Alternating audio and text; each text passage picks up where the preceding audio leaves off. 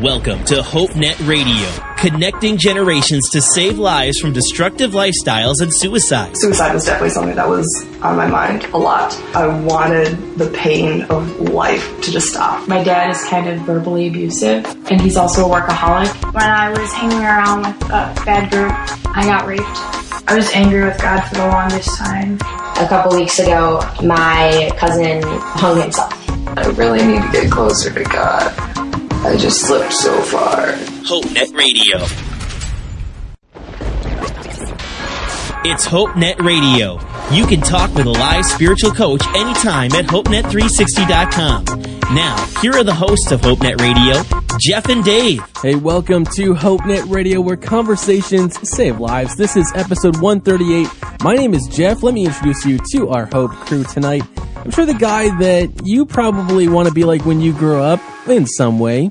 My co-host DW, how you doing, man? Oh, they don't want to be like me. No, not at all. No, I'm I'm I'm old and shriveled. You want you want to stay young and vibrant. But you were a good football player, though. oh, at one time. You're a really good football player. At, at one time, I was probably acceptable. sure, acceptable in the fact that I got to play and I enjoyed it and and uh, really did enjoy it. I'm telling you, anyone that can get an opportunity when you're young to play sports, enjoy it. Go out Oh, there and yeah. just. You know what my advice to him is? Don't take one sport too seriously. Go out there and enjoy a bunch of them. Go out there and do a bunch of different things. Because here's the sad reality. Almost all of you are not going to be professional players at it. So you might as well go enjoy a bunch of different sports rather than just pour into one all your life because then you'll have a, a much broader base the rest of your life to, to play with. And find a sport you can keep doing. I'm, I'm sad that I, in one way, I was a swimmer, but I could keep doing that, but I'm allergic to the lake, so that doesn't work. Yeah. But I, I was also a football player and a hockey player. It's hard to keep up with football and hockey as you get older. That's true. I, I, I, I kept thinking I should have taken up chess or something. Well, like that, that- something I could keep doing. Yeah, that or mini golf. Mini golf, badminton, tennis. I mean, those things you can do as you get older. But you know, right now I don't play basketball very well. I don't play football at all. Part of history. So if you're young, go ahead and enjoy whatever sport you're in. But but always think I'm going to do a sport too that I could take into my 90s or something. Yeah, or just some kind of activity. Yep. Also joining us tonight in studio, Mike Jewell is back from Relational Integrity. And uh, Mike, I understand you're doing a lot of stuff up at camp again, and and things are happening in your world. How is life in Mike's world? Oh, life is good. Life is good.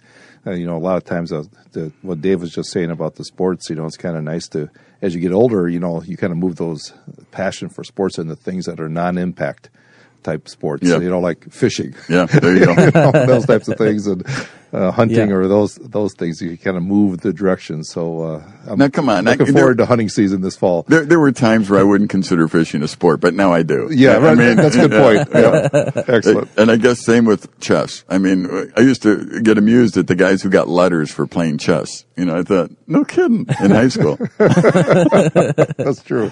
That's but now. I'm thinking, yeah, those guys probably, yeah, they worked out, you know, somehow, their brain anyway. So, I like to Yep. play chess. I never really played competitively, but I've, yeah, I enjoy the game. So uh, maybe next time I come up to camp, Dave, we're gonna have to have a a chess face off. we should make a, a big chess board on the ground and have a human chess game. Oh, we could do that. Would that be interesting? And, and people who know how to play, they, they have to make the, you know, the team has to make a decision on what move and the person moves and that kind of thing. It could be very interesting to do that. so, can I ask which one would you be, Dave? Um, I would not be the queen.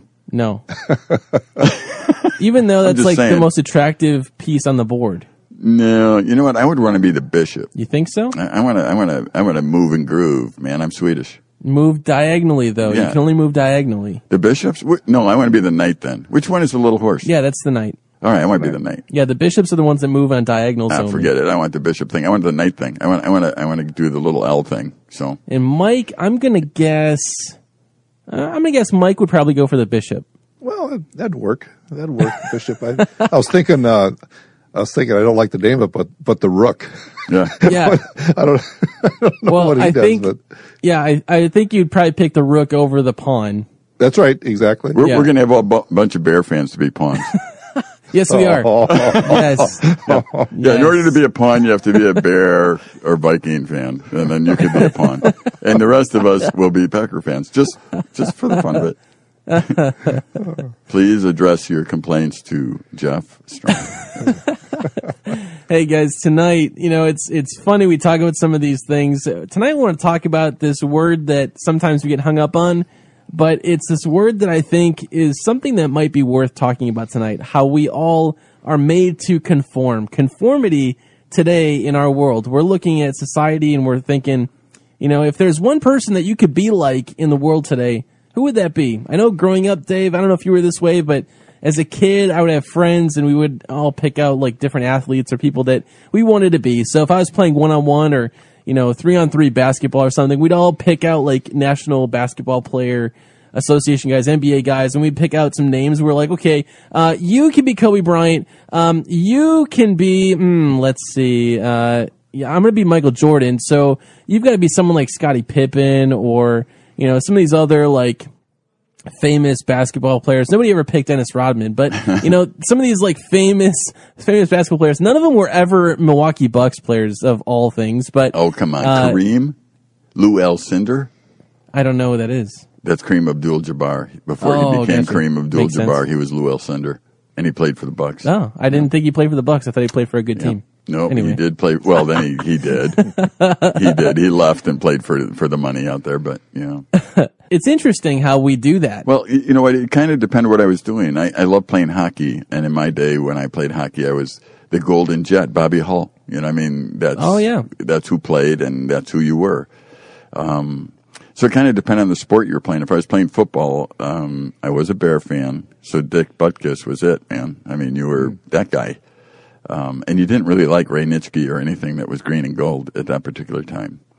Um, but really in life, and when I look back in life, I, I have to honestly say that it, my dad was my hero. I mean, I wanted to be like him. Um, he seemed to do things and do them well and know what he was doing. So, uh, but in sports, of course, my dad wasn't all that cool. So I, uh, you know, I had to pick somebody else. But in life, yeah. um, I really wanted to be like him, and I and I thought, well, that, that's that's okay. Now that I'm older, I think that wasn't a bad choice. But So what you're saying is you conformed to be a Packer fan? I At one- did. you did. I did conform. Congratulations. Yeah. All right. Yeah, Yes. I changed. I remember. I remember my my conversion day. I remember it. Oh. Yeah, it was a moment in history. it was. It, we, we, I had a bunch of guys over to watch the Bear Packer game up here, and as we were watching it, I found myself cheering for the Packers. And it was in '85, believe it or not, when the Bears went and won everything. Wow. And I was a Bear fan until that year, and then they Oh, won my. everything. It's like you guys. Now I really don't like them. uh, but I remember uh, I looked at everyone in the room that day, and I said, "You know what? I think I'm a Packer fan." And they all threw stuff at me, and I was like, "Get out of here!" and from that day on, I've been a Packer fan because uh, somehow being living up here in the North Woods and just getting Packer news and that kind of thing, I, I transformed. Hey. You spend time with somebody, you begin to think like tho- those people, and you know you almost have to work at not doing it. Of course, it's easier in this day and age because our, our electronics can hook us up to any city in the world. You could, I mean, really, with the the way the television is, you could watch whatever NFL team you wanted to and trace them and follow them. But that wasn't how it was back then. I got two TV channels, you know, back then. Right. And um, I still get two TV channels, by the way. I still use antennas. But in the process, you have to go with what you get then.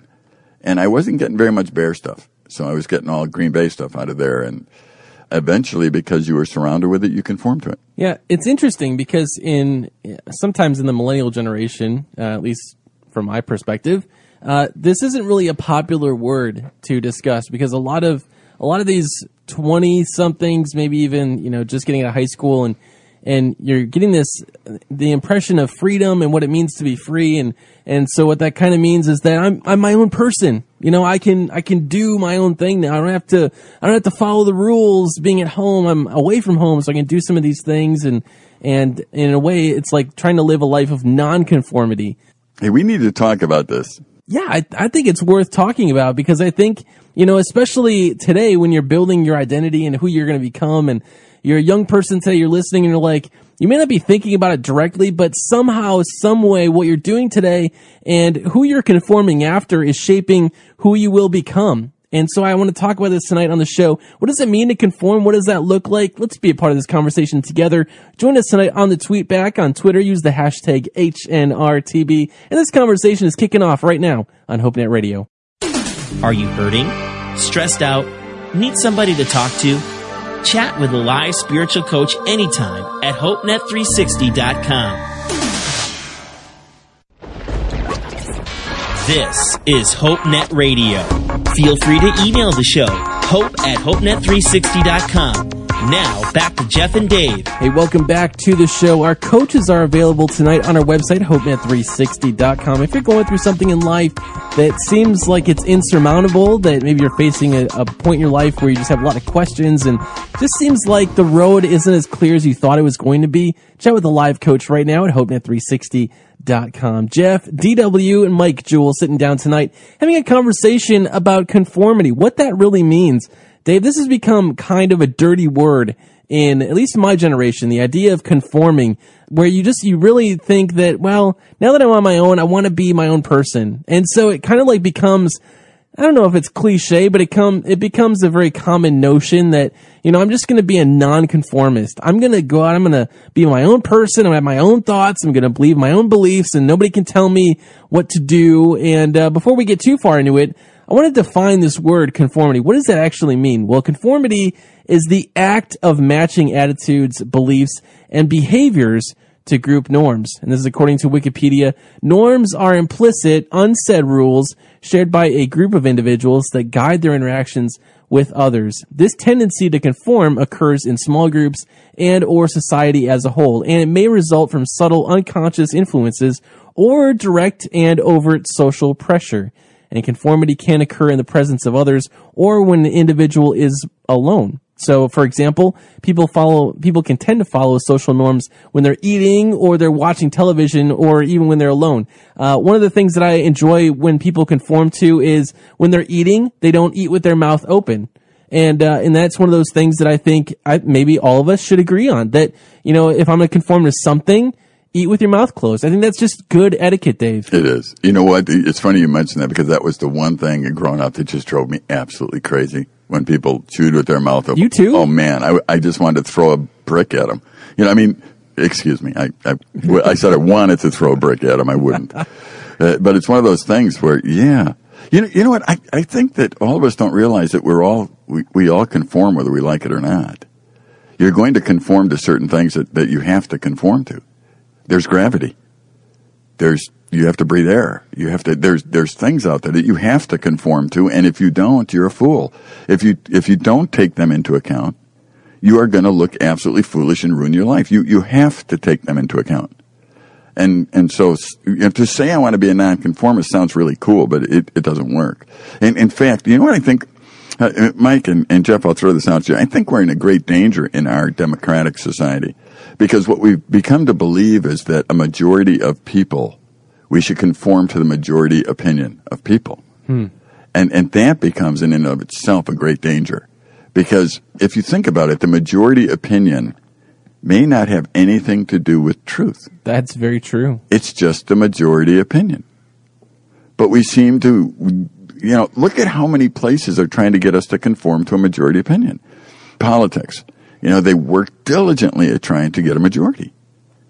Why? Because then the majority rules. Now, I'm not saying that's an evil system for politics. I'm just saying what happens is in our brain it kicks into, well, the majority's right. Hmm. But what if the majority isn't right? And do you know that our nation has been set up to challenge the majority? Hmm. We have courts. The little guy should have have a say. The person who does it differently should have a say if it's right. And we have ways to evaluate whether it's right or not, or we're supposed to have ways to evaluate it. And that's what gets us upset when people play with the system a little bit, because the system is in place to allow uniquenesses to flourish and the poor and the rich to have the same playing field. It doesn't always work that way, but there are some things we need to conform to. And what happens is with the hours and hours of influence that's going on on television, that kind of stuff, people are going crazy trying to get the masses to conform to a certain thing so that they could personally take advantage of them. So I, I think uh, the, the idea of com- conformity is very interesting. The more that you say you're independent, I don't know, Mike, you grew up like I did. We remember the 60s and sure. in that realm, I remember thinking people saying, I'm, I'm my own person. You know, Woodstock was back then, all that kind of stuff. And I'm my own person. Well, it seemed like everybody was their own person and they all dressed the same. Yeah. The funny thing about it is that to get people to conform, then people start placing expectations upon other people. You know, so you must to be part of our group, you must follow these expectations. Yeah. It's kind of like the you know the the junior hire. You know, uh, all of a sudden, you know, he wanted to to get together with a bunch of kids in the hall. Well, he noticed that all the kids had their hand in their right pocket. Well, all of a sudden, he'd walk up to them, put his hand in their in his right pocket, and uh, they'd look at him and say, "Okay, you know, here's you must be one of us. Your hands in your right pocket. you know, that's a that's kind of a silly example, but that's exactly how the whole process works. You, yeah, you, you, know that we're getting destroyed by that. We're, we're right. Getting, let me give you an example. Um, recently, the, and I don't promote this, but recently there was a website called ChristianMingle.com. Mm-hmm. And, and, and they were uh, claiming as an American company that they were um, taking and having a unique set of qualifications. They were trying to identify people who were Christian non-homosexual people. I mean, that kind of thing. The courts came in and said, no, you have to include homosexuals and that kind of thing. Took, it, took away the idea of being very distinct to them. Right. Correct. Now, now what's interesting is that look what our culture did in opposite of what we're talking about. They, basically, there was a group that was saying, I want you to understand that as somebody who knows there's a God, I've learned that I need to conform to Him mm-hmm. like gravity, like other things. That, so I need to conform to him. So all we're trying to do is identify people that agree with us.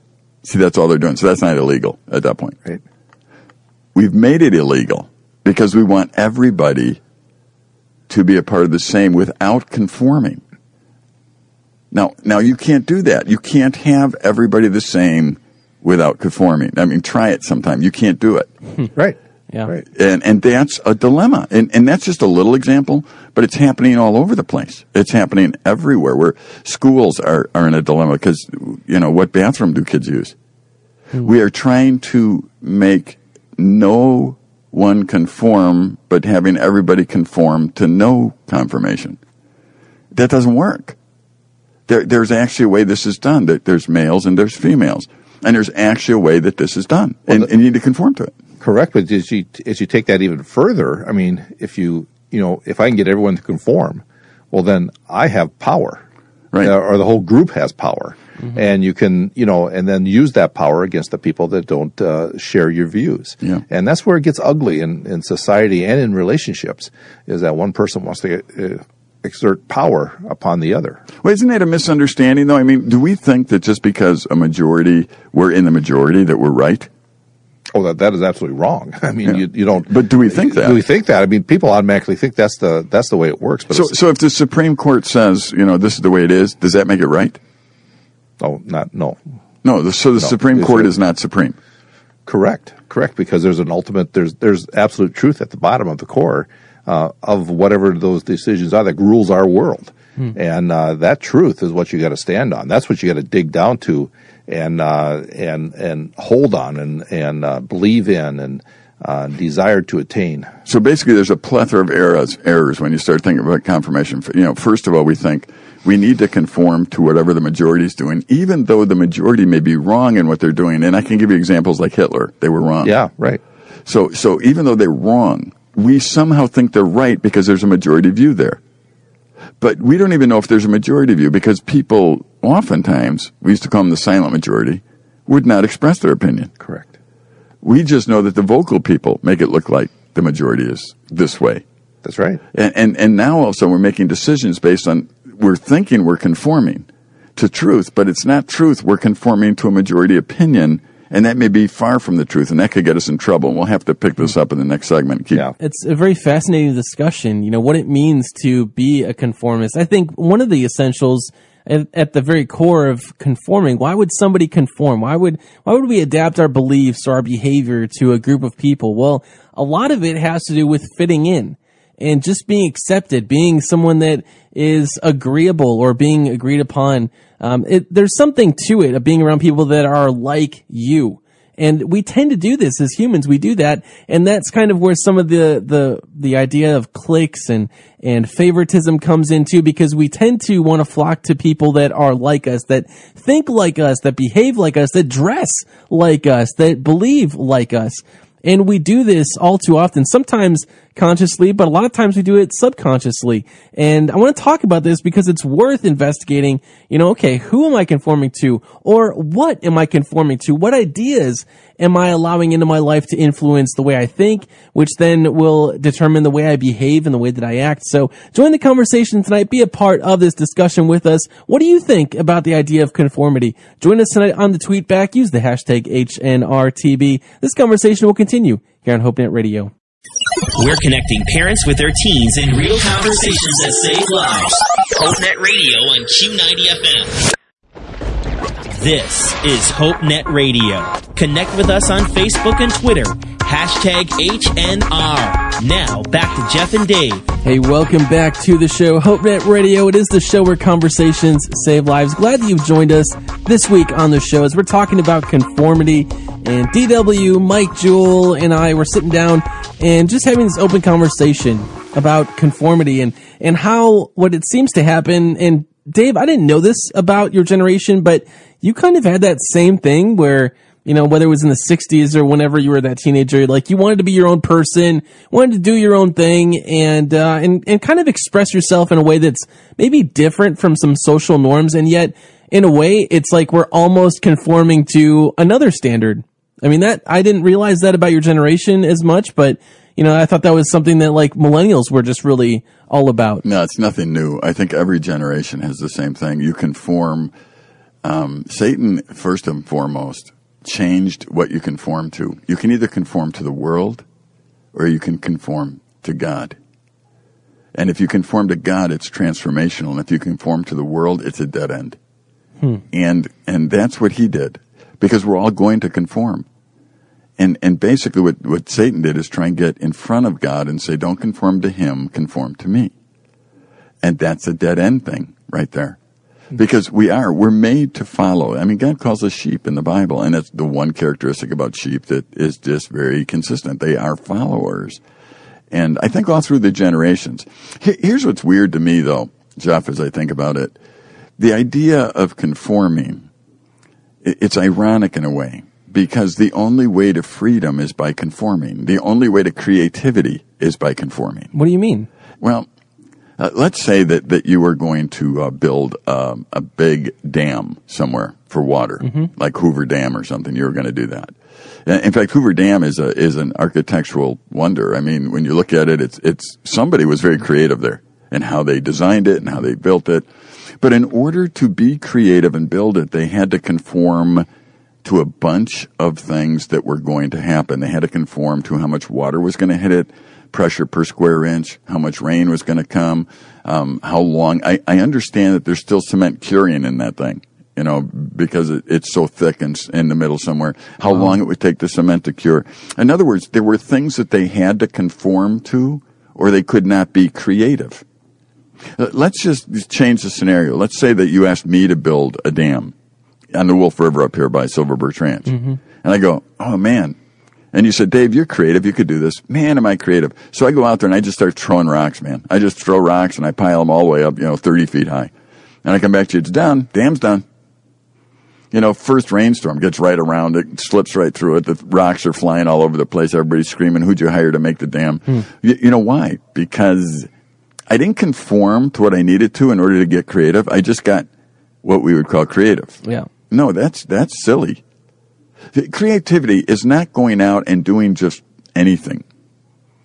It, freedom is not having no parameters. See, there's a lot of irony in life that we don't think about. Uh, freedom means parameters. Creativity means conformity. Uh, for example, again, the freedom thing. I, I go to Walmart. I actually should pay for the food I take out of Walmart.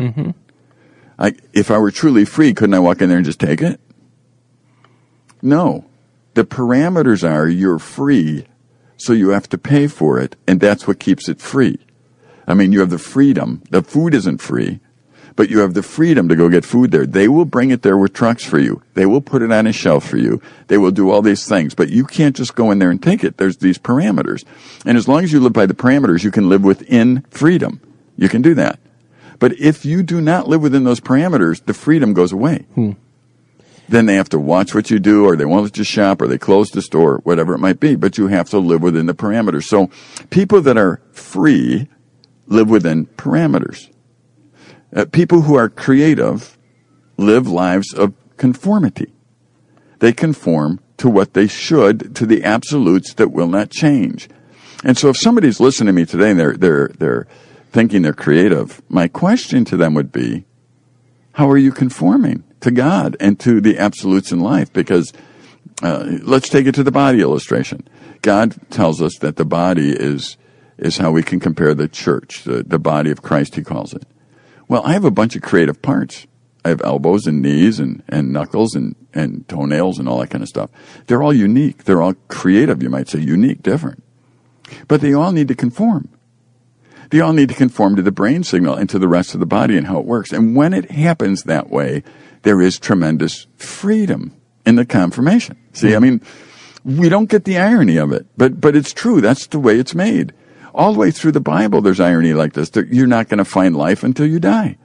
Hmm. When you die to yourself, you find life. So, so what we have to do is start using the words in the context in which they were meant. If we're going to be people who are creative, then we need to be people who will conform.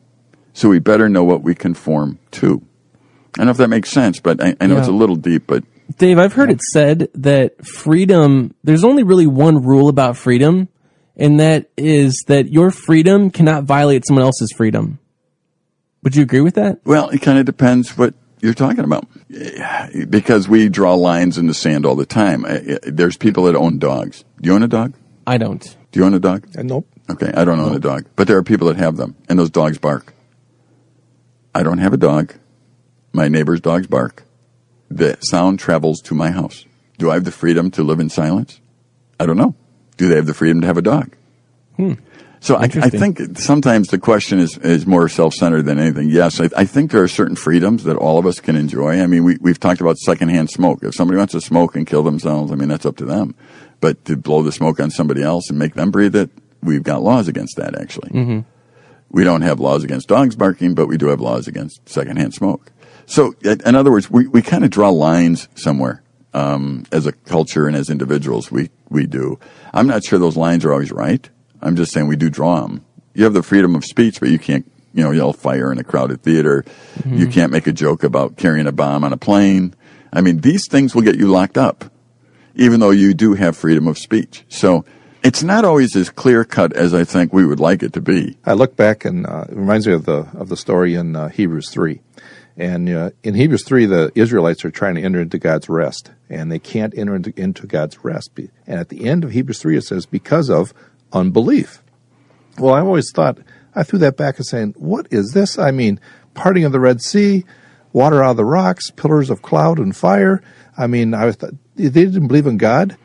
Well, then as I was reading in Exodus one day, it, it talks about they wanted to go back to Egypt. They wanted to conform mm-hmm. to the old lifestyle instead of conforming to being the children of God, which God had planned for them. Mm-hmm. So you look at that whole thing, you can have freedom and, uh, and you can, uh, choose what you're going to conform to. But at the end, there is a there can be a wrong way and a right way to conform. You can have a better life by conforming to the truths that uh, God has laid out for you. Can you believe and not conform? Oh yes. So intellectually, you can believe something but not conform to it. Well, eventually, it, depends, it all depends on the scriptures. It talks about what do you put your faith in. See, I'm, I'm okay, wondering. I, I can believe that that uh, you know that that rock will uh, will will float. Yeah. okay, mm-hmm. but but I mean, I can believe anything. But uh, am I going to put my faith in that rock floating? Right. My dad no. used to, yeah, my dad used to tell a story about a guy, uh, I forget who it was, that guy who went over Niagara Falls on a tightrope and he would go and he, you know, back right. and forth. And eventually everyone was cheering, you know, you're the best. You could do anything. He took a wheelbarrow. He, he took his assistant on his shoulders. And eventually he went up there, I think, with a wheelbarrow and said, okay, who believes I can put somebody in a wheelbarrow and go across? And everyone said, yeah. And he said, all right, I need a volunteer. And nobody would. right. Right. Right. All right. Did they believe? Uh, they thought it was possible. but did they not believe? Right. They didn't do anything. They, well, they, they, didn't act in faith. Well, okay. It, it comes down to that. I, I think they thought it was possible. Yep. Okay, so the question either was wrong or something, and that's what I think we have to. We, we can keep talking about this in the next half, but it, it's one of those interesting things. What is conformity? Is it just yeah. believing, or is it actually doing something on what you believe? I we'll talk about it. Yeah, I don't know that I necessarily believe that you can believe something and not conform to it, but that's worth discussing in the second half of the show tonight. Join us on this conversation tonight on Twitter. Just use the hashtag HNRTB. Also, if there's something going on in your life that is totally far removed from this topic tonight, but you just need to talk to somebody about life, about things that are just stressing you out, they're just weighing on your heart, go and chat with one of our live coaches right now at HopeNet360.com. This conversation will continue here on HopeNet Radio. Feel like nobody cares? We do. HopeNet360.com has an online crisis chat line powered by Groundwire. A live coach is available to talk right now at HopeNet360.com. It's HopeNet Radio. You can talk with a live spiritual coach anytime at HopeNet360.com. Now, here are the hosts of HopeNet Radio, Jeff and Dave. Welcome to the second half of HopeNet Radio. Jeff, DW, sitting down with Mike Jewell tonight and having a conversation with you guys here on the show. If you miss any part of this conversation this week, go and subscribe to the HopeNet Radio podcast on your favorite podcasting app. All you got to do is visit hopenet360.com slash podcast and you can find all of our past episodes there. You can share them with your friends. You can go and share them on social media. And we hope that you be a part of the conversation with us every single week. The tweet back is live right now at hopenet360.com or on Twitter. Just use the hashtag HNRTB. Guys, very interesting conversation, very interesting word that we're looking at tonight, conformity and the idea of conforming. This is not a popular word in our culture today. When you start talking about conforming and and when you're talking to them, it's probably not a conversation you want to bring up to maybe an 18, 19, 20 something that is trying to blaze their own trail and they want to find out who they are, discover who they are. The idea of conformity, that's not a really clean word to them. And yet it's something that we've been talking about on the show that, you know, we can't live a life without conforming. That's such a weird duality that we live in today that we think we can be our own person. We can have our own identity apart from anything you know, any, any kind of order, any kind of set pattern or whatever. It's, it's interesting to think about that we just, you can't live a life in nonconformity, yet we are convinced, or at least some of us are convinced that you can. Well, why do you think that that's such a, a desire for people to be their own person? Why is that such a desire? You know, that's a very interesting question. Some of it is, you know, it's, it's, I don't want to be somebody else and I want to be myself. I think we struggle uh, and maybe it's maybe it's the teenage thing in us, that teenage angst where we're constantly looking at ways to fit in with other people. So we're constantly doing things that we might not want to do otherwise, but in order to fit in with that group, I have to say certain things or I have to dress a certain way and and I just don't have that freedom to be accepted for who I am. And we're we're kind of as humans, this is one of those things that I think is something that God does help us work through in our life, but we have this need to be liked or be accepted not because of any any kind of quality or trait, but just based on the fact that I'm a human being, I'm an individual, and I deserve dignity and, and respect. Why? I mean, when when you think about it, here here's the deal. In the absence of God, I have to become God. So in, in I'm, I'm not even saying that. I, I'm saying that as a human, I have value right? Right, but but in the absence of a God, so I go through my life and I don't believe there's a God. Well, then I need to become God, and everybody needs to conform to what I think, and I do, and and that's God's role, not mine. And if there is no God, then I become God. That could be true. That that could be true for some. Well, I don't know how else it would be because why would why would I say that I need to live my own life and people need to conform to me? I mean, no matter what I think, no matter where I go, people should adjust to me. No, that's God's responsibility. That's how God works wherever he goes, whatever he does, people need to conform to him because he's God. So if I take on that characteristic, not only am I foolish, I am not God, and it will not work. Well, if God is the giver of life, and we're looking for value in our life, I mean, in, in 2 Peter 1, it talks about he gives us very great and precious promises. Right. Okay, these, these are the truths. These are the, this is the value that is placed in us. So our own value is not from us. It's not from what we do. It's not from what we say. It's not from from the group that we uh, hang around with. It's not uh, because of the clothes we wear. It's not has to do anything with those things. The value alone comes from our Creator, who said, "I'm giving you acceptance. I've right. given you significance. I've given you security. I've given you everything you need in life. It comes from me, and out of that, then we are able to sit back and conduct our lives. Whereas we don't have to conform to the things that are false in the world. Right. We conform to the truth. So if the they world. don't know there's a God, right, then they're in trouble because yeah. then who sets up what's absolute? I do. But th- that's why I'm frustrated. That's God's role, not Dave's. Yeah. Well, then you got popular p- opinion deciding uh, what has value and what doesn't, or who has value and who doesn't. Right. And you go through this whole mess that we see in our society today of trying to understand. Well, you're not meeting my expectations Right. of who I am, be it through race or or uh, or gender or or sexual orientation, whatever it may be. We have everyone shooting and say, "You must meet my expectations." Well, with God, you wipe all that away. It's all gone because God says, "I have given you who you are. You're mine. Yeah. You belong to me alone. I I love you. I forgive you. I I give grace to you. I uh, give you uh, a purpose in life." And then it all changes because I don't need other people's acceptance. Yeah. I don't need to conform to them. I in turn can give away what God has given me and uh, and touch other people's lives. Then I'll have the friendships that I desire in the world. I'll have the life that is uh, free to live. I'll have uh, uh, relationships that are in such a way that empower other people Right. to carry on uh, the gifts that God has given me through them.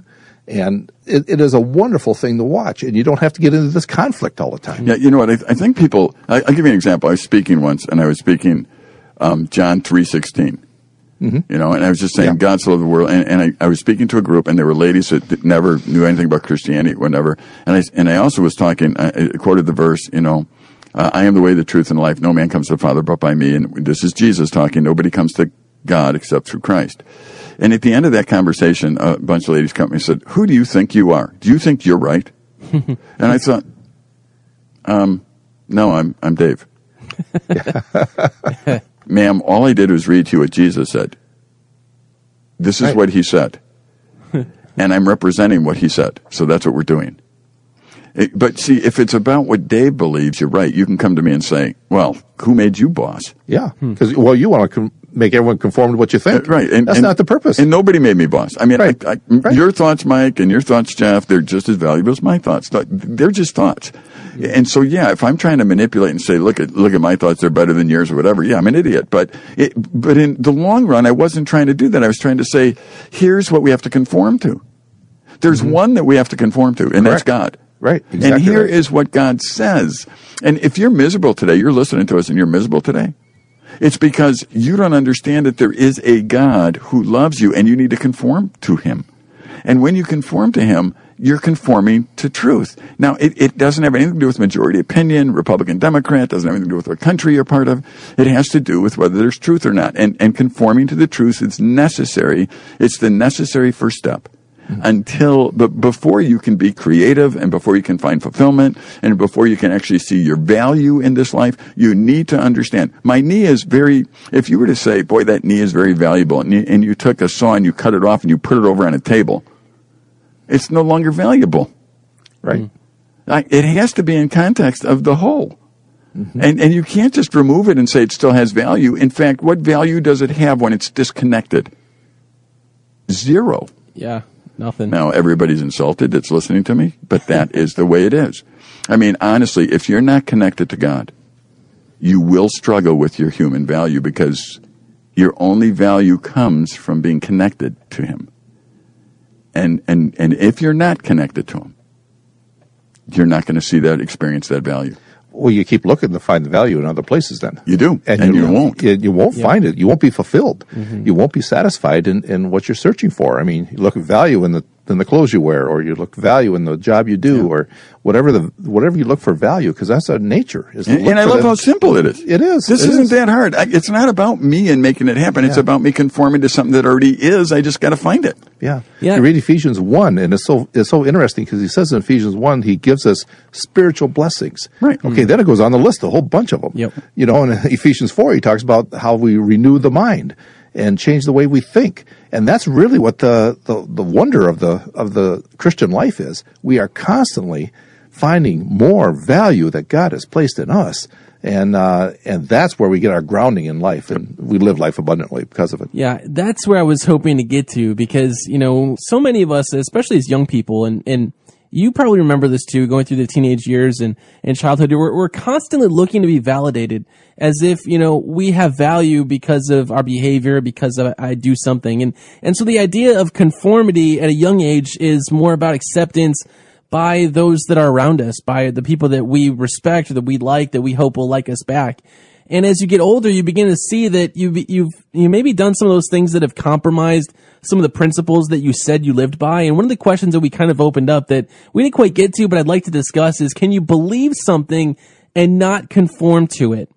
And we can talk about that in the role of faith. You can talk about that even in the context of going to school or even graduating with a degree in something and you have no idea how to use this degree. I mean, it's, it's one thing to believe something, but can you believe something and not conform to it? Let's talk about that when we come back here on the show. Join us in the conversation tonight on Twitter. Use the hashtag HNRTB. This conversation will continue here on HopeNet Radio. If you're going through something tonight, a live coach is waiting to talk to you at HopeNet360.com. This is HopeNet Radio. Feel free to email the show, hope at HopeNet360.com. Now, back to Jeff and Dave. We welcome back to the show. Check out tonight's show notes at HopeNet360.com for tonight's episode. We've got some links there, some articles, some fun quips through the week. You know, last week we talked about the whole Pokemon craze, and, and Dave, I found a really interesting article this week that talked about how playing Mario Kart actually helps you drive. I thought that was interesting. So the whole video game craze and some of these apps, I don't know if anyone that's listening actually remembers Mario Kart.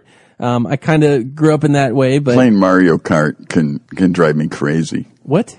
You playing Mario Kart would drive me crazy. That's what it teach you how to drive me crazy. It That's would. I'd be throwing banana peels out the window left and right. Yeah. I mean, that's that's Yeah, the way it would all. work. But it, it was just kind of an interesting thing. I don't think it would work. you know, the whole video game craze, and we can go on and on about that discussion, but the idea of conformity and, and conforming to something, Dave, uh, first of all, did you have some, some thoughts on that story about driving? You, you know what? Well, there's some there's some positives about a, a lot of things. I mean, p- people who play video games are better um, fighter pilots too. I mean, that's been shown. Uh, but however, you, sometimes we just are searching for the positive. It's kind of like going into a garbage dump and finding a banana that's not peeled yet. That would be a win. You know, I mean, it's like, yeah, you know, No, ooh, here's a banana. always. But but look where you got it from. Uh-huh. There there is a positive there, but I I don't know. Oh, sorry. I, I digress. yeah, disgusting. Don't don't go look for that. I mean, you be, you have a better success rate of finding a needle in a haystack, I think. yeah, Yeah. And that might help you sew your pants back together after you ripped them That's the day right. before. I don't know. But the idea of nonconformity, I want to get back into this conversation, Dave. It's, it's an interesting one, a fascinating one. The question that's out there, can you believe something? And by that, I mean, can you believe something to be truth and to not act on that or to not actually uh, set your life up in a way that exemplifies that? Is that, does that make sense? yeah. Well, let me ask you a question. Does Satan believe that God is God? Yeah, I think. Okay, I mean, I think part of it is now deal with that because I mean we're playing with the word believe here, and and Satan. Yeah, that's before he before he sinned. Before he did what he did, did he, did he believe that God was God? No, he believed that he was a supreme. Did he? He wanted to be like God in the fact that he Okay. was he shared the same. So since he wanted to be like God, he probably believed that he was God, that God was God. yeah, or that he could be as powerful as God. In some. so it's an interesting idea. I think I think we're probably talking a couple different strains of the word believe here. Okay. I, I mean, it, to say that um, I believe in God but not have any effect in my life. Well, I could have that satanic belief, the intellectual orthodoxy kind of thing. I mean, I could do that, I guess.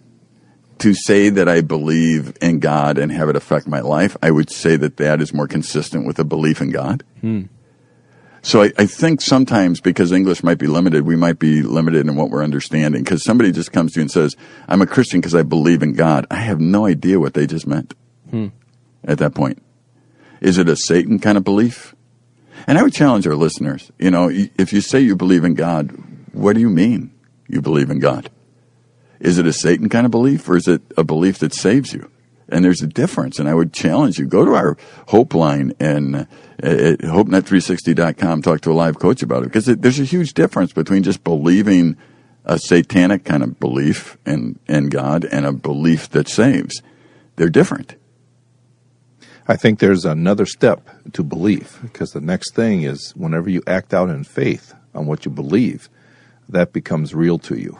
And uh, so what happens there is that and I'll go back to my previous example about you know I believe this rock will float.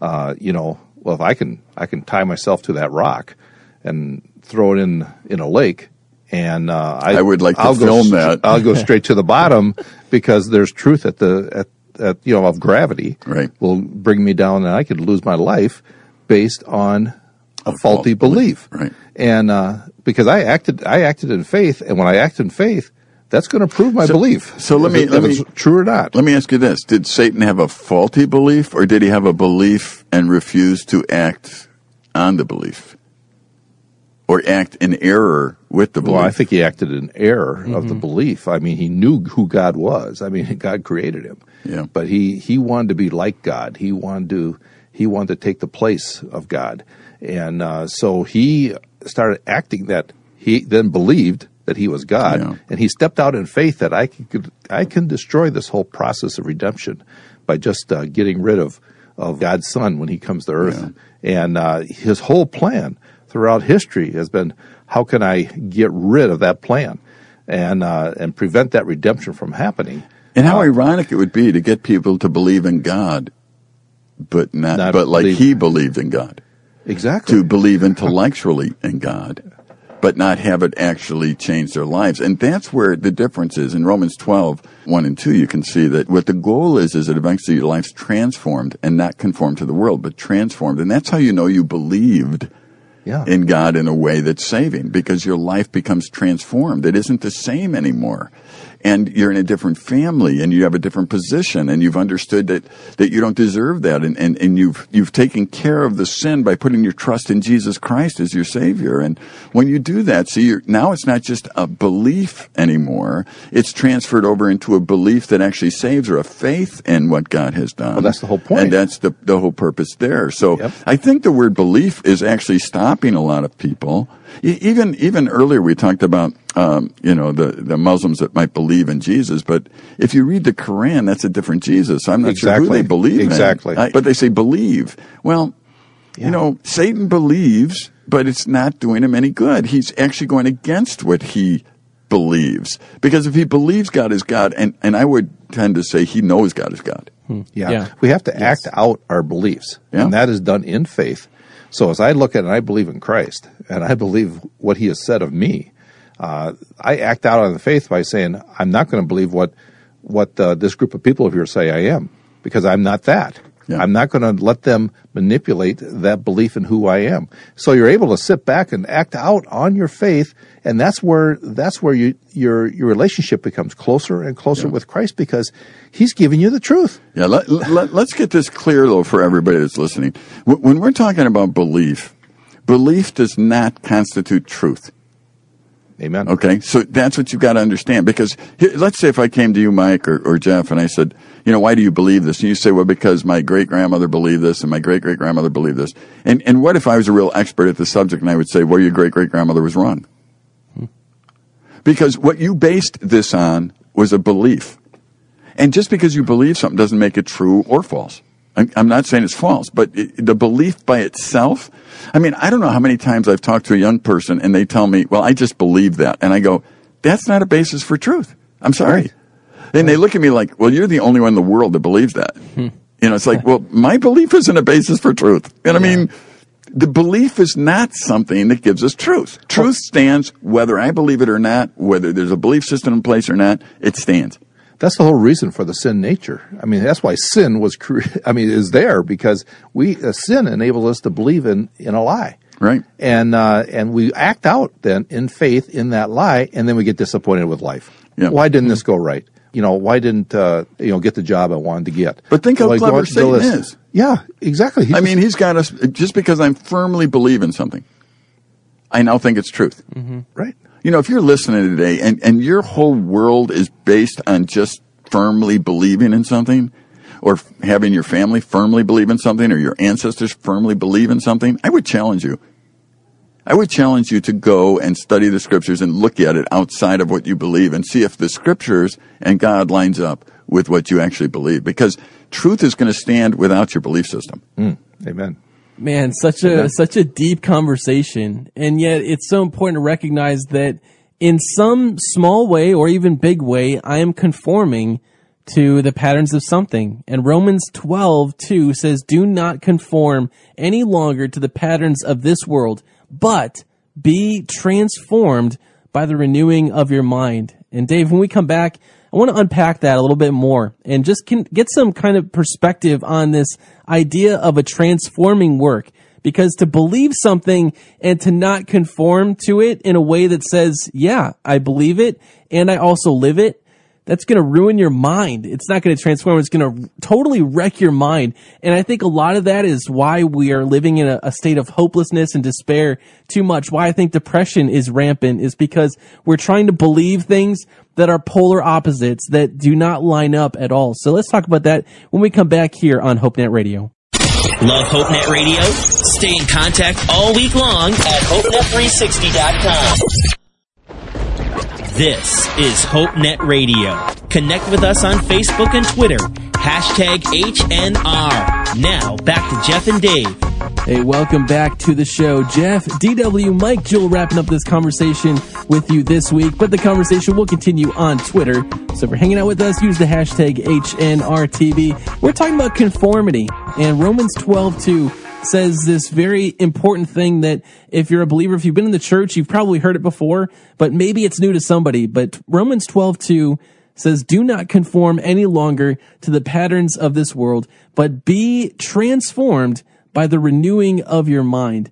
And Dave, I know you've got some really deep thoughts on this, but really practical thoughts. How does this play out? What does it look like to have your mind renewed? You know, first of all, I think you back the bus up a little bit and go to the verse one where, where Paul is saying, I appeal to you, therefore, brothers, by the mercies of God, to present your bodies as a living sacrifice, holy, acceptable to God, which is your spiritual worship. In other words, if somebody doesn't understand that there is a God, they can't do anything. They're going to conform to the world and the temporary stuff around them. Once you understand that there's a God, I mean, really understand that there's a God, then you're going to live as if there's a God. And, and those of you that are listening tonight, I've said it so often, if you're disappointed or angry or upset with God, you just don't know Him. I encourage you to get into the Bible and get to know who He is. And then after you know there's a God, it says, do not be conformed to this world. That's where the battle is. But be transformed by the renewing of your mind that by testing you may discern what is the will of God and what is good and acceptable and perfect. I can test it. I can test the idea of the absolutes that God gives me. I can test it. I will tell you, I've been married 35 years, uh, 36 years at, at this broadcast, and I have loved being married. I've never cheated on my wife, and I think marriage is one of the best things that ever happened in the in, in the universe. That it's one of the greatest creations of God. Why? Because We've decided to do it the way he said. There's some absolutes that we actually put in place that we live by. And we enjoy marriage completely because of that. See, there's a, there's something that can be proven. You know what? think about how God has set up the world. He set it up so that I love him, which means I obey him, and that I love you guys and every other person. So that means when I'm looking at you, I am trying to figure out the way I can make your life the best it can be. Now think about if that transferred to the whole world and everybody was doing that. Hmm. That will prove itself out. That would yeah. be a good thing, not a bad thing. That would eliminate Hitler. It would eliminate people getting in airplanes and, and running into buildings. It would eliminate a lot of other things. And see, what the problem is, is earlier there where it says, do not conform to this world, but be transformed. There's a difference. If the world is, is, is again, uh, among that line that there's a democracy, the, the majority is right, our feelings rule. And, and what happens is often we stop there and, and the hours of influence are such where we begin to believe that that's where we need to leave, live in that realm. But the next word is, but be transformed. How? By the renewing of your mind. Think about it. Think about it in context of God and the whole. It isn't a feeling. It isn't a vote. It, it isn't uh, your family. You are going to be transformed when you just look at things. When I look at a pen, I realize it had a designer. I realize it had a creator. I realize it has a purpose. When I look at the universe, read Romans 1 on your own. When I, when I look at, a, at the universe, I realize there has to be a creator, there has to be a, a, designer, and there has to be a purpose. So in my life, I realize there has to be a creator, has to be a designer, has to be a purpose. What have I done? I've just begun to think it through. Now I am on the verge of being able to be transformed from one who is just without hope in a world that is without God to one who has hope that can live in the way that he was actually created to live and enjoy God because that's what I was created to do. really, those who are conforming to this world, the fruit of that conformation will be um, jealousy, anger, uh, despair, depression. That's the fruit of it. So if, if you're suffering from those things, it's because your roots are down into the conforming idea soil of, of, of culture. Those who don't conform to that, what they're doing is conforming to the truth that God has given us. And they're actually affecting culture rather than being affected by culture. And, and they're the ones that can actually stand up and lead. So I, I, I would encourage our, our listeners to go through that, that verse and just look at it and realize, am I somebody who's trapped in the conforming to this world stage or have I known God well enough to have it transform me? Uh, when I got married, when you guys got married, I will bet you it transformed your life because a relationship does that. Oh yes. So Yes. it's different. But see, what's nice about the marriage uh, picture, you look at that whole thing, your marriage grew because you tested. Absolutely. You tested it and you looked at it. You discerned this is a good thing to do in my marriage, or Right. this is the wrong this is the wrong thing to do with my marriage. And you started working that out. And as both of you within that marriage did those things, your relationship became closer and closer to one another in that process. Yeah. And that's the same thing with God. He just says, Hey, test me. I created you. Yeah. If you live the way you were intended to live, Right. it'll work. Yeah. Now you might say, well, what about Steve and those guys? Good. I'm, I'm not saying that life would be painless.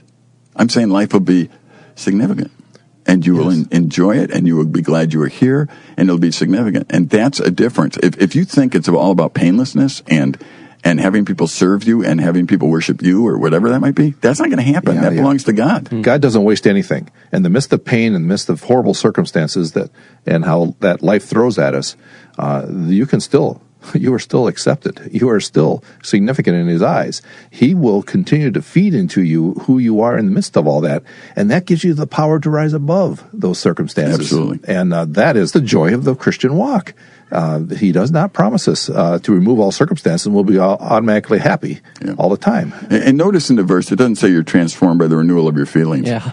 You know, I mean, what you So have to do is you actually need to address your issue of relationship with God. And if you don't have one, He says that if you seek Him, you'll find Him. You need to open the Bible. You need to, to go to HopeNet360.com and, and talk to a live coach. You need to have a relationship with God and open that dialogue first. And when that dialogue is open, see, it has to start with your mind and think it through. Mm. Because there are many times where, where people who know what's right, they do what's right, but yet they suffer because they do what's right. When Jesus went to the cross, it was right, but he, he sweat drops of blood over it. When Noah built an ark on a, on a mountain, I mean, he did what was right, even though it was probably painful to have all those people make fun of him for all those years. When, when Shadrach, Meshach, and Abednego went to a furnace, I mean, they did what was right, e- even though they were going to end up burning. See, what happens is once you are actually, in fact, all the apostles that knew Jesus were martyred. Once you know God and once it's you understand in your mind what is right, you can position yourself to do what is right, no matter what the obvious other cost is. And the conforming people say you shouldn't do that. You should conform to us so you don't suffer. Well, you're going to suffer either way, I promise. One way is unbearable without God, and one way with God is extremely bearable and significant. and, and it's so it's so interesting to talk about the idea of conforming. Did you know that when you conform to something, you are choosing not to conform to something else? Saying yes to something means that you're going to say no to something else. Saying no to something means you say yes to something else, or at least gives you the ability to do that. But you can't live in a life of nonconformity. That creates a contradiction in your mind. See, we're conforming constantly. We're conforming to what could be people. It could be to our workplace, to expectations there. We're conforming to something. We're bending to something. It's not a bad thing to conform. What we have to be able to ask the question of is, what am I conforming to? Who am I conforming to become like? Is it going to be like an athlete, like a Michael Jordan or an Aaron Rodgers or someone that, you know, we see as very famous and maybe wealthy and influential? Is their life worthy of exemplifying? Or is there a better way? And when you think about it, when you really begin to process, who am I becoming? What am I bending my knee to? What am I going to be like, you know, down the road? If I'm, you know, maybe you're at 18, 19, 20 something, you're just going off to college for the first time and, and now you've got this taste of freedom coming up and you're thinking, you know, I have a lot of opportunity. You know, I could become who I want to be. I don't have somebody breathing down my neck saying, you've got to do this. You've got to have these expectations lined up. You've got to have, you know, all these things in your life. Like you can choose now in a way where, you know, you couldn't maybe do that before. And it's worth asking that question. What am I going to be like? Who am I going to become like? And if I'm actually somebody who believes in a God who saves and a God who does great work, who is not only called me into his family to be a part of his family, but then also equips me to bring more people into his family. See, I've got to bend my life to be like Jesus. I can't just exemplify my pastor or my favorite Christian person or speaker, or whatever. Like those are good influences, but they're not the ultimate person to conform after. And if you know anything about the, the life of faith in, in Jesus, it's actually becoming like Christ, having the same mind as Christ. And you can read about that all throughout Romans, through the New, through the New Testament, through some of Paul's writings. And I want to encourage you, go and chat with a live coach. Maybe you've been conforming to stuff that just is not good. It's not good stuff to bend your knee to and, and decide to follow after and become like. And maybe it's causing you some friction in your life. Go and chat with one of our live coaches anytime at HopeNet360.com. That's it for us here tonight on the show. You can find this and past episodes and our show notes for all these past episodes for free. Just check out HopeNet360.com slash podcast. And our live Twitter chat, the tweet back is going 24 7 on our website too at HopeNet360.com. For all of us here on HopeNet Radio, make each conversation count this week. You could save a life. We'll see you next time. Goodbye.